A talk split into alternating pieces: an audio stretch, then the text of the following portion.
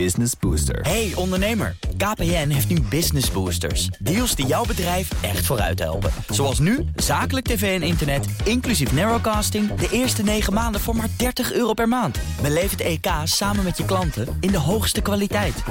Kijk op kpn.com slash businessbooster. Business Booster. De column van Bernard Hammelburg.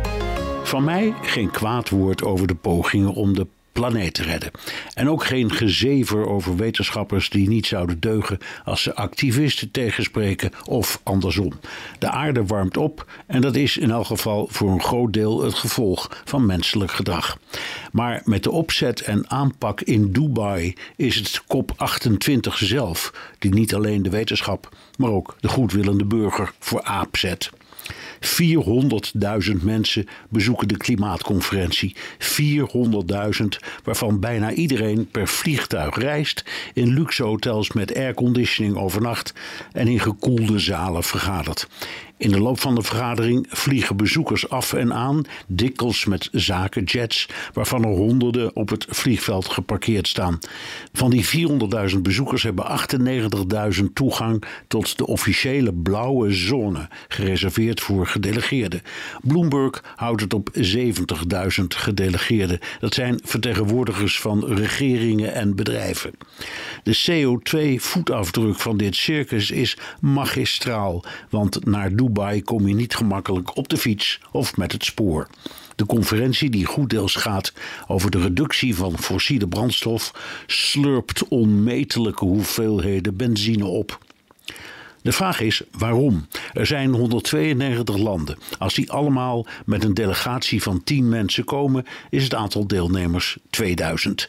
Tel daar net zoveel belangrijke ondernemers bij op en je zit op hooguit 4000. Wij van de media doen trouwens dapper mee om de voetafdruk van COP28 te vergroten, want er zijn honderden journalisten.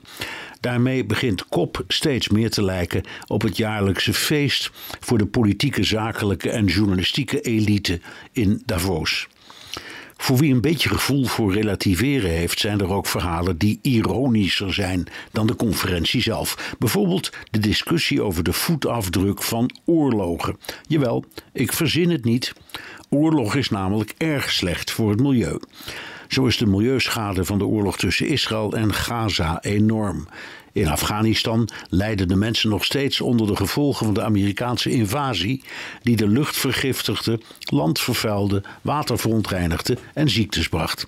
Dat de milieuzeeloten die dit soort onderzoek doen met geen woord reppen over de soldaten en burgers die omkomen, tekent de radicalisering van het klimaatdebat.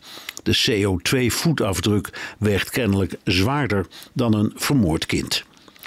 De NAVO, zeggen de onderzoekers, denkt wel na over klimaatneutrale middelen, maar de 2% die lidstaten in hun defensie investeren, is een klimaatvijand.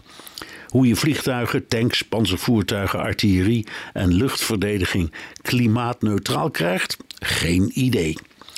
Kop is gereduceerd tot een hype waar serieuze onderhandelaars zich door een onafzienbare menigte moeten wringen van wat zich het best laat omschrijven als gelovigen. 400.000 deelnemers. Ga nou toch weg zeg. Zet een ander voor aap. Business Booster. Hey ondernemer, KPN heeft nu Business Boosters. Deals die jouw bedrijf echt vooruit helpen. Zoals nu, zakelijk tv en internet, inclusief narrowcasting... de eerste 9 maanden voor maar 30 euro per maand. Beleef het EK samen met je klanten in de hoogste kwaliteit. Kijk op kpn.com slash businessbooster. Business Booster.